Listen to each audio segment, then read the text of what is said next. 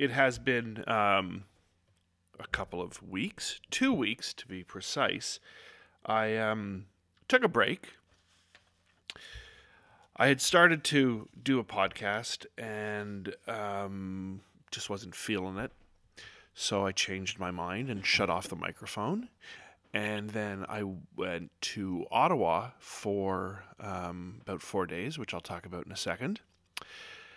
Um, and I've also lined up two guests coming up uh, in the next two weeks, I guess. Um, I'm going to be interviewing one of them tomorrow, and it's still up in the air as to when I'm going to interview the other one, but I'm very excited about both of them. I really, really am. Um, it's going to be. I'm in my mind. It's going to be the greatest fucking interview ever done. I mean, there was Frost Nixon. Uh, I'm not sure if you saw that, but that was a pretty powerful interview. Um, trying to think of some other great interviews. I mean, Barbara Walters has done countless, countless of them. You think of the Katharine Hepburn one.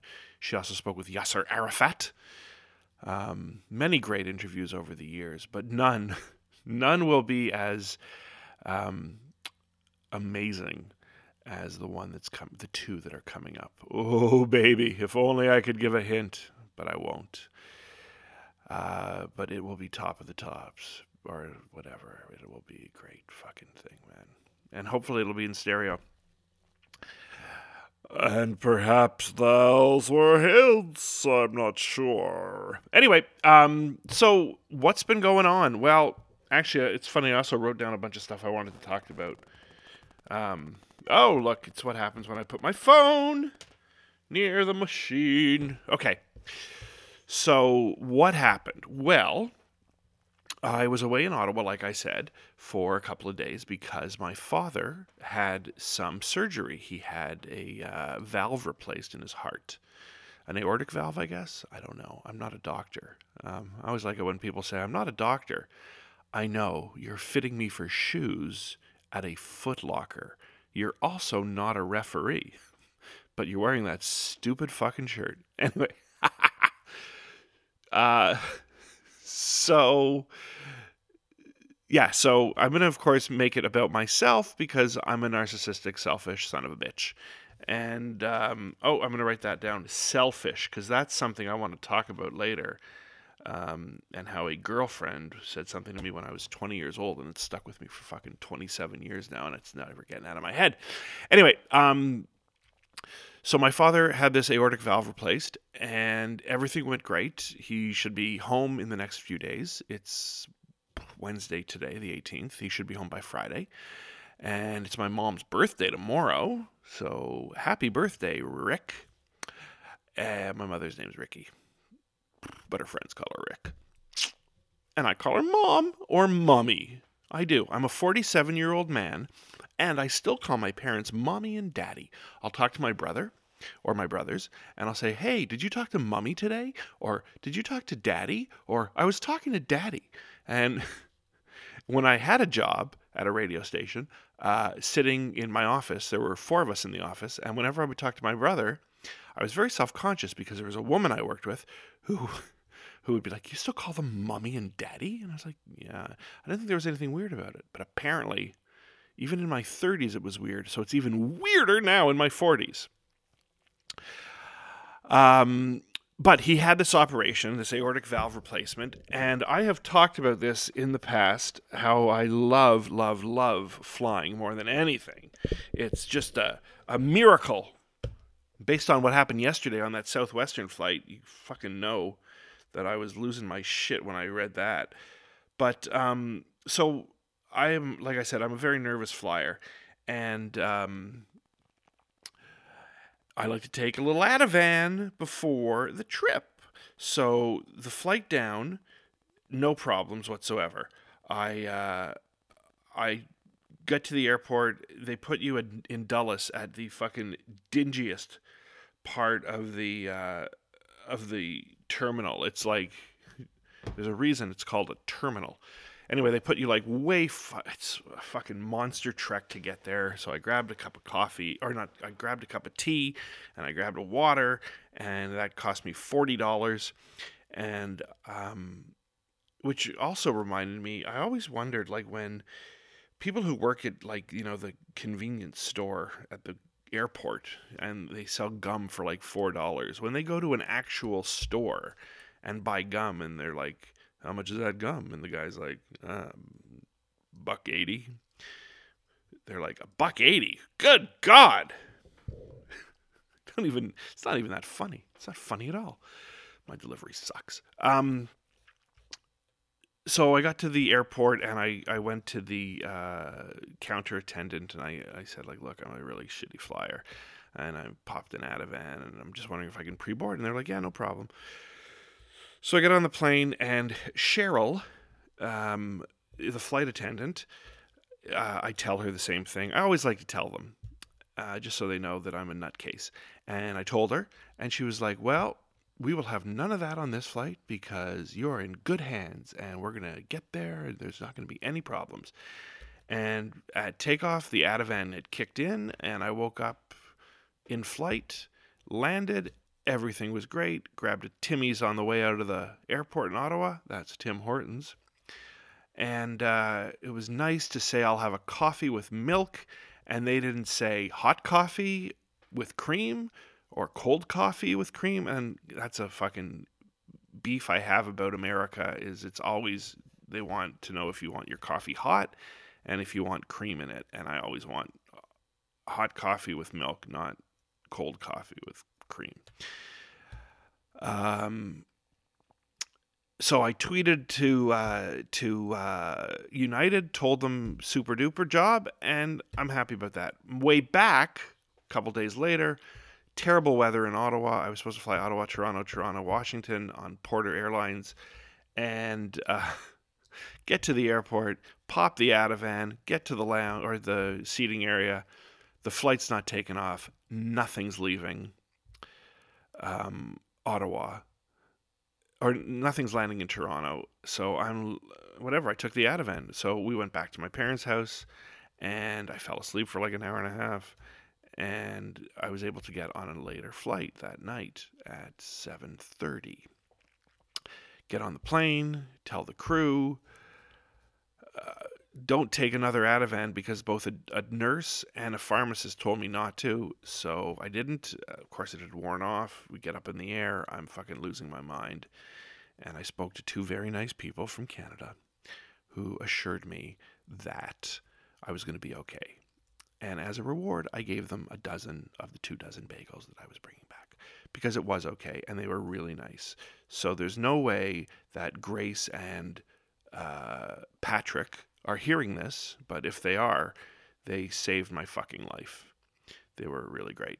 And the only reason I remember, well, I remember her name because it's a beautiful name, and I only remember his name. I keep on wanting to say like Preston or Parker, but um, when I can't remember his name, I think of, oh, what's that ad about car insurance in Canada? Oh, yeah. Honey, it's Patrick. He bought life insurance, which I've always thought was funny, that ad, because the person picks up the phone, the mother, and she goes, hello. And then about a second later, she turns to her husband and goes, It's Patrick. He bought life insurance, which leads me to believe that the conversation really goes like this. She picks up the phone and goes, hello. And then Patrick says, Hi, Mom, it's me, Patrick. I bought life insurance. and he's so happy that he bought life insurance. Of course, he calls his mother. And then she goes, It's Patrick. He bought life insurance. And then I think Alex Trebek would come on and say, You're never too old to buy life insurance. So, I don't even know where that came from. But if I got a, we got my mother a great birthday present. She's gonna get tomorrow. She's gonna really like it, I think. Um, I'm not gonna say what it is because if anyone's listening and they know my mom, they'll call her up and go, "Oh, your boy's so sweet. They bought you blah blah blah blah blah blah blah." Um, and the woman I talked to who helped me arrange a guest for my podcast told me that I she I reminded her of Garrison Keillor and a prairie home companion, minus all the touchy, grabby, rapey, I hope.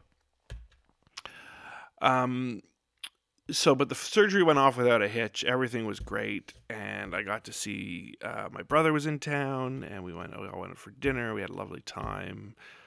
Um, and uh, and the surgery, like I said, went off without a hitch, and and I spoke with my aunt, who is trying to desperately uh, save this Marc Chagall painting that the National Gallery of Canada uh, wants to sell in order to buy a piece of artwork that is like you got this Chagall. It's this. It's um like the Eiffel Tower, bright colors, very beautiful, and uh, and then you look at the piece they want to buy. It's this um, depiction of uh, I don't know some dude getting crucified. It's not it's not Jesus on the cross or anything, but it's a very Christian, like very it's a very dark painting.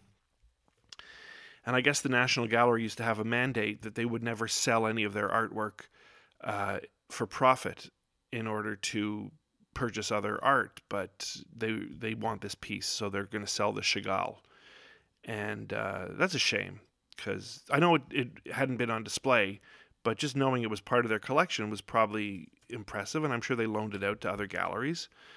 Um, which you know, again, if you see the Chagall somewhere else and it says on loan from the National Gallery of Canada, you think, ooh, the National Gallery of Canada's got quite the impressive. Hey, the National Gallery's got quite the impressive collection. Um, and I don't even know why I wrote down Jewish buffet lines. that was something I wrote. Jewish buffet lines. I think it was because I was probably in a buffet line at a Jewish event.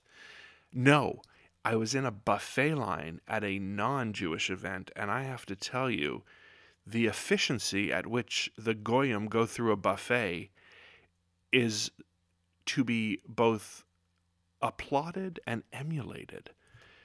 No chit chat in the line, no catching up, and very little budding from elderly people who just want that last scoop of egg salad that you've had your eye on since you picked up your knife and fork and plate 15 minutes ago while watching Uncle Sid, you know, and uh, Aunt uh, Aunt Goldie nuzzle their fucking way into line ahead of everybody else because they're old you know what? We've all been waiting, okay? We've all been waiting. We're all standing here awkwardly holding a plate and a plastic knife and a plastic fork and a Costco napkin, and we just want a knish and we want that scoop of egg.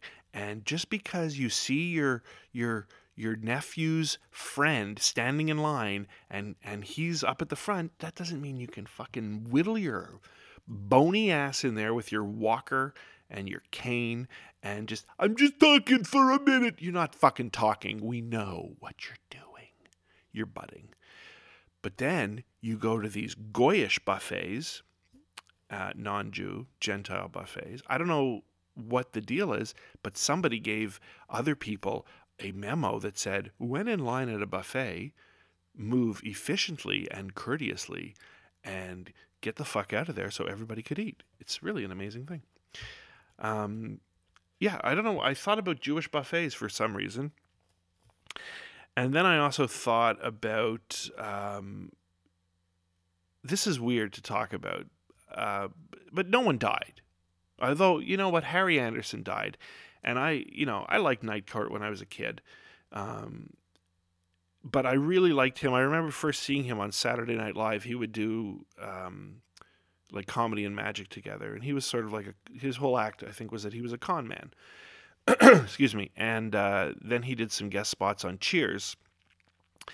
And one of my favorite was when he. It had to do with they were in the back room in the in the pool room, and uh, they were all drinking, and he helped cover the pool table. And then I think Sam was back there, and he walked out, and Coach was at the bar, and and he was like, uh, "I I paid the bill." And and the coach didn't believe him, or maybe it was Sam at the bar, and he's like, "No, ask back." And they cover the pool table. That's the joke. Is it covered? Yeah, it's covered.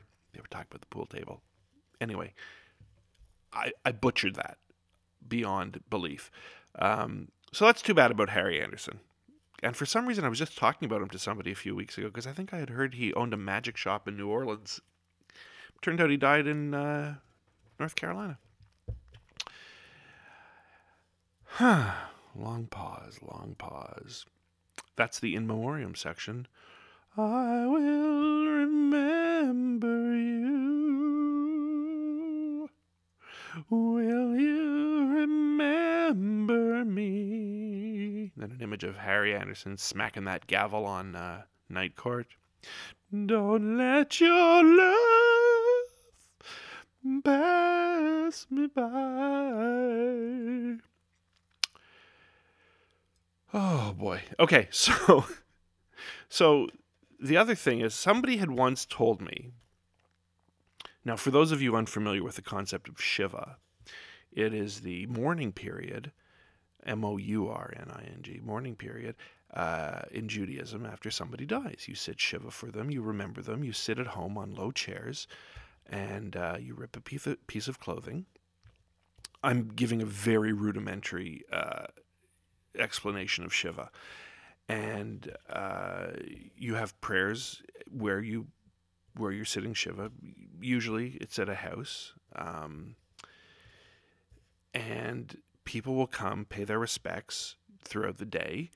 And another thing uh, common with Shivas is that you prepare you you'll pay for a meal. You will a meal will be catered, and um,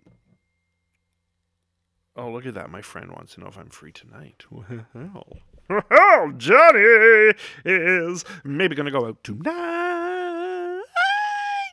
Anyway, uh, what was I to say? So the the deal with Shiva is that um,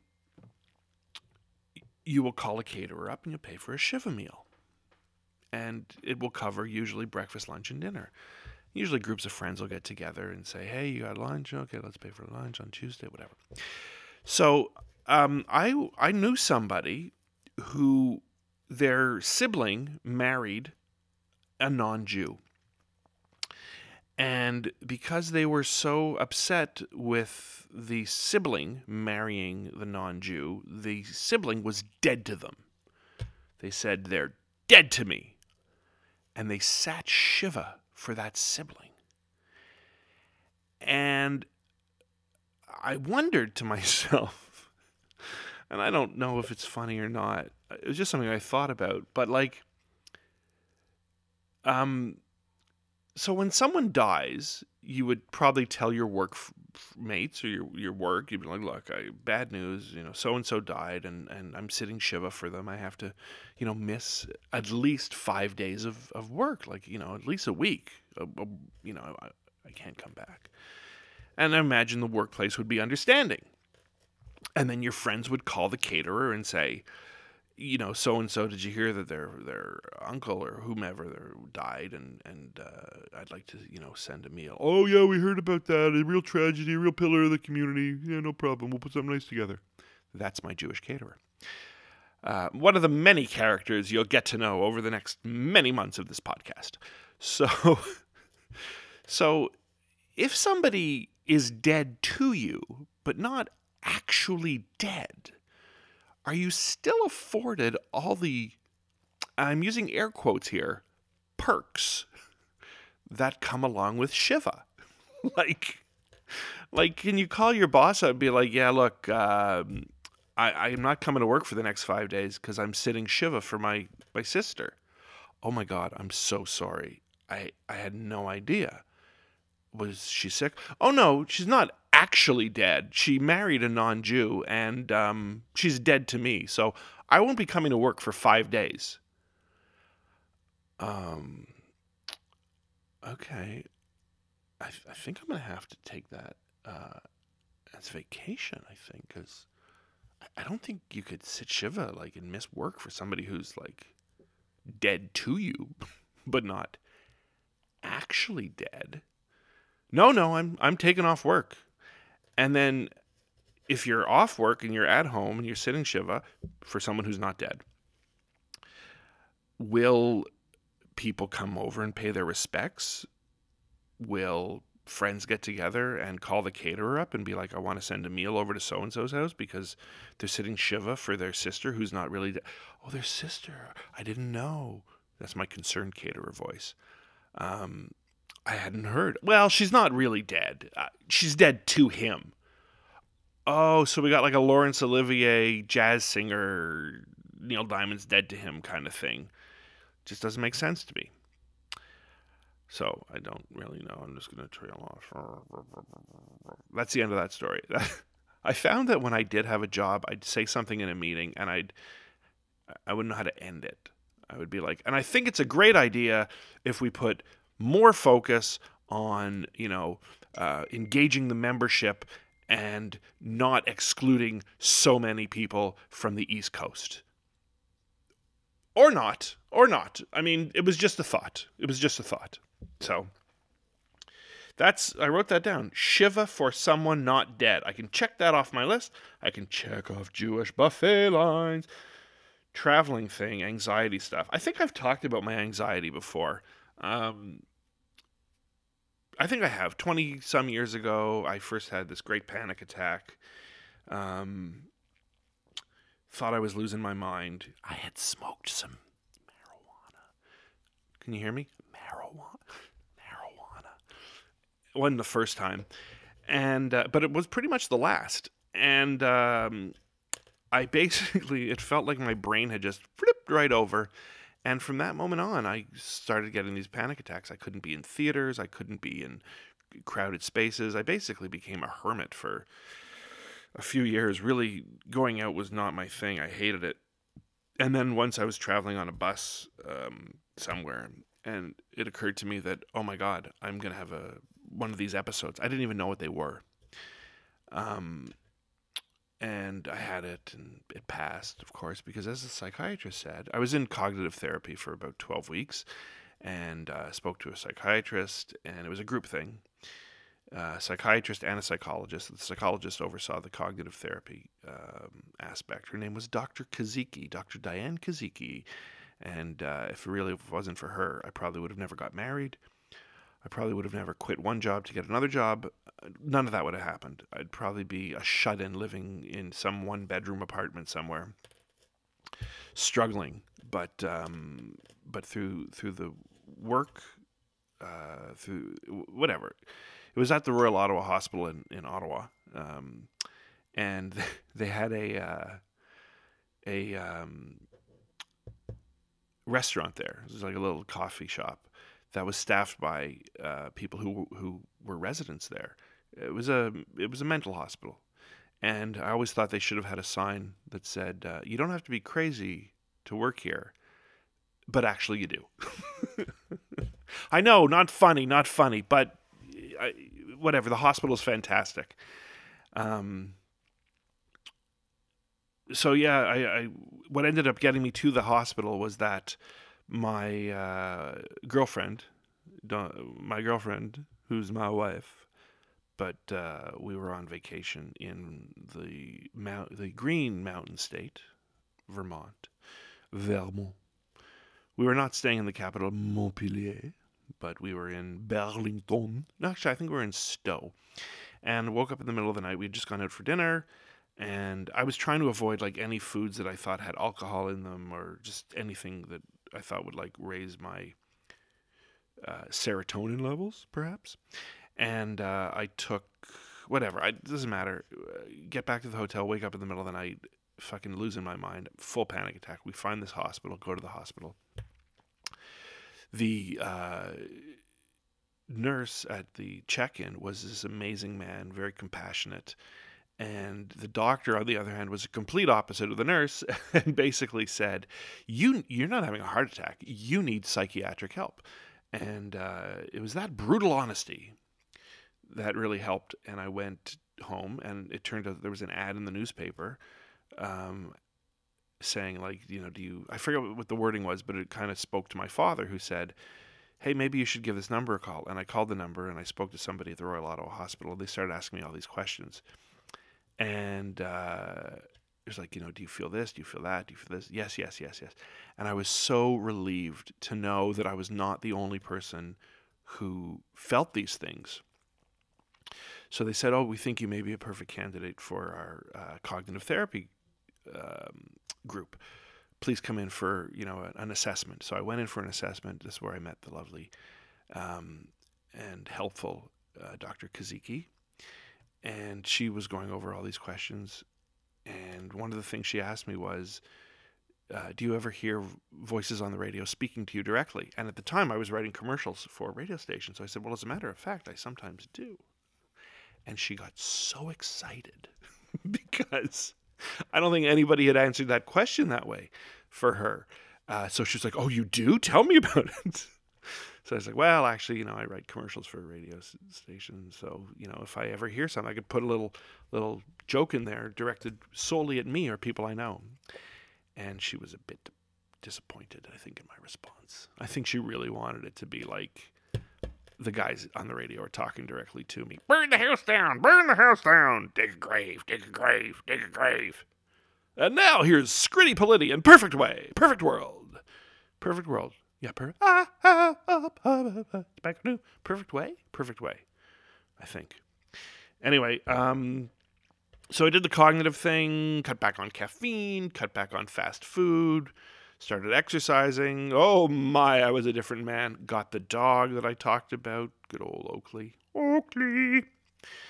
Um, there's a line in a song by uh, a band called the Wild Colonials. The song is called Dear Mike and I'm pretty sure it's off of the Fruit of Life album. And I could be wrong about that though. And uh, the song is actually about Mike Scott of the Waterboys, and there's a line that says, "He has the eyes of an old man and the soul of a sage." And when I looked at my dog, I thought those exact same things. She had these wonderful eyes that just were were um, timeless, you know, and ageless but yet they were wise. And she was so smart. She could do my taxes. That's how smart that dog was. But um, we did the I, we I did the cognitive therapy, and then I started on Zoloft. Zoloft, making people happy since 1997. And uh, I started at low, low dosage, low dosage, low dosage. It got bigger and bigger, more and more. And um, and then after a few years of being on the Zoloft, I still was not 100% sure about this panic thing because I hadn't had a panic attack in a while, and that worried me. It worried me that I hadn't had one. So I went to see the psychi- psychologist, Dr. Kaziki, again, and uh, Jen and I were getting ready to travel to Israel for uh, our friend's wedding. And I told her, I said, I'm nervous because I haven't had a panic attack and that is making me nervous because I think when I get on the plane, I'm going to have a panic attack. And uh, she was great. She helped me through it.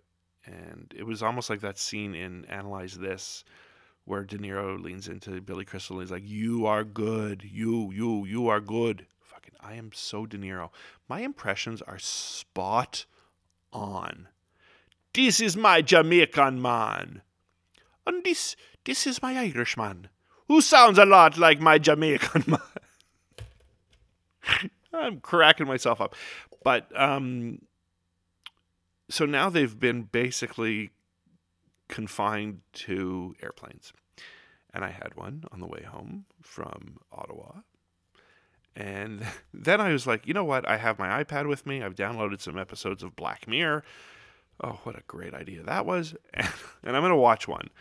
So I start watching uh, this episode called the USS Callister. I can't remember the name of it. Anyway, it was pretty good. But they're in space. They're in a spaceship, and I thought, like, I cannot be the only one who has.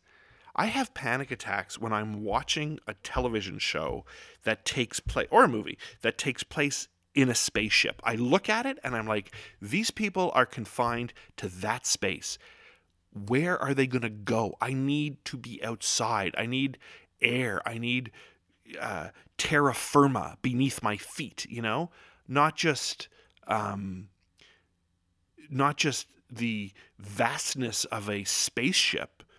I don't think. Well, I was watching the movie Alien Covenant, and again, they're on these spacecrafts, and they're. And I'm like, I'd be losing my fucking mind if I was on a spaceship. Oh, so I have like anticipatory anxiety while watching movies about spacecrafts. I don't get it. I just I need land beneath my feet. I need land beneath my feet. I sound that's like a fucking Pete Seeger folk song about land beneath his feet. I don't really know why I'm even talking about this. It's, you know, I thought when I went on a cruise that I was going to have a panic attack on the boat. No, you know what? Fine on the boat. In fact, as I said to my wife, I could be on the boat all the time. I love the boat. Love it. And I love the Love Boat. And I would love it if there was a porno parody of the Love Boat where uh, the the character, the main character, the captain, was renamed Captain Stupping, and he was played by Gavin MacLeod. ah.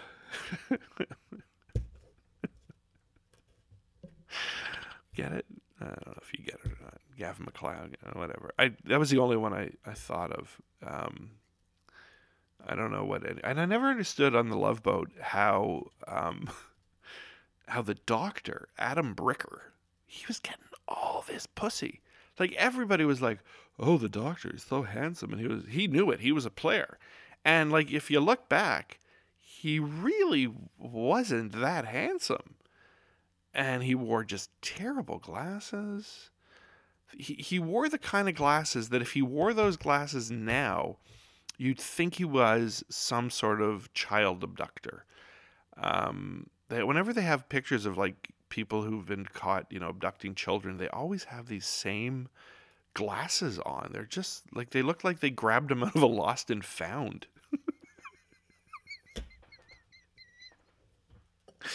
I don't know what the hell's wrong with me today. I should really check these texts. I don't know who's. Oh my God, Nancy. Um. Oh boy. Oh, boss is tired and not feeling well. Well, bud, maybe I'll see you later. um, trying to think what else I saw. Have I seen any movies? Saw Ready Player One. It was pretty good. And my son and I are going to see Avengers: Infinity War in a few weeks. And I ordered T-shirts for my bowling team. I'm not bowling anymore. The season's over, but I got these great T-shirts. I got a woman on Fiverr. She drew me a logo of a squirrel standing up on its hind legs wearing big dark sunglasses with a with a blind person cane finding an acorn because our team name is the blind squirrels and uh, and um, they love them oh, my team loves me they love me uh, so the other thing i wanted to talk about was i had written down the word selfish and i said that a girlfriend of mine back when we I was in my 20s I think it was maybe yeah. She so what happened was I had this girlfriend and I remember saying to her, and again, this is 27 years ago, uh, I remember saying to her that I would never give up the first bite or the last bite of a chocolate bar because to me, those were very important and they should be savored by the owner of the chocolate bar. And I guess I probably would feel the same way about the fourth finger of a Kit Kat bar. And I might even give away the first finger and fingers two and three are completely fair game, but four, not so much. I also knew a guy once who could take a whole morning to eat a fucking Kit Kat bar, and it drove me nuts because I am downing that thing, I don't know, 35, 40 seconds tops. But she told me, when I told her that about the chocolate bar, the first bite, the last bite, she said to me, That's kind of selfish of you. That shows that you're a selfish person, that you would not want to give up those two things because they're more important to you than they are to somebody else. They're more important for your pleasure than they are for somebody else's pleasure. By the way, it did not uh, extend to the boudoir. Okay. Just the selfishness. For all you ladies out there who might enjoy the smooth sounding tones of my rich, rich voice. Oh, there's no filter on that, ladies. Oh no, oh no, this is all Johnny Bakes. Anyway, um, so she told me that, and I took it to heart. Not right away, but in my next relationship, and you know, the few after that, before I met my lovely wife. Um, and I stopped. I started rather thinking like about everything I do. And now it's sort of mostly confined to things around the house. Um, but like, so so Jen doesn't drink coffee. But when she did drink coffee, I'd make a big pot of coffee in the morning for us. And I would say to her, Hey, you want coffee? And she'd say, Yeah, pour me a cup of coffee. Now, she doesn't take anything in her coffee, so coffee's black. So I would, as I'm pouring her coffee first, I'm thinking, this is nice of me. I'm pouring her coffee first. What an unselfish person I am. Then that's like, I guess maybe the angel side of my conscience, but then the devil side or the opposition side would be like, huh, asshole, you're pouring her coffee first, so it'll get colder quicker, and you're going to save yourself the hotter cup of coffee. So you're pouring yours second. But then the conscience would be like, aha, but he's pouring his coffee second and then he's putting milk in it, which is going to cool it down. So her temperature will still be moderately hotter than his cooler coffee. And then the other side of me would be thinking, well, that's not a nice thing to do. Give her a scalding hot cup of coffee. while you give yourself a nice and cool cup of coffee. But that wasn't at all my thought process. And then I'll set the table at home and I'll be like, I'm always going to set my seat last because I want to make sure everybody else's uh, table setting is in place before mine. Mine can be the last one done. And I think of that as being you know, not selfish because I'm looking out for the three people in my family first before me. But then part of me is like, you're being selfish because you don't care if you screw up their th- table settings. Yours is going to be the last one, so you'll make it the best one. Or when I'm folding laundry, I always have to feel as if I should fold my laundry last because I don't want anybody else to think that my laundry is getting preferential treatment over, or my clean clothes are getting preferential treatment over their clean clothes. Uh, their then I'll fold theirs. But then I think, well, if somebody sees me, like, I don't know who the fuck's watching me fold laundry, the same people who are maybe listening to this podcast because it's going on and on about nothing. But somebody would think, oh, he's folding his laundry last because he wants to make it, you know, nicer than everybody else's. Oh, he's putting his clothes away second because he wants to put his wife's clothes away first so he can just put them away all willy nilly. But it's not the case. And this all stemmed from one person who's not in my life anymore except very cursory on Facebook and the occasional text. I don't even know if she'd remember saying this. If she's listening to this, I don't even know if she remembers saying it. But I know exactly where we were when she said it to me, sitting in front of my house on the curb. She had just told me that she had a dog at one point in her life. Um, and I think it's a little nuts that I think these things, but it really only it only really goes with like dealing with food and laundry and uh, making beds, fluffing pillows. Oh, same thing. If I fluff her pillow first, and that's not a sex thing, I actually mean pillows. If I fluff her pillow first, or maybe it could be a sex thing. But she doesn't let me fluff a pillow anymore.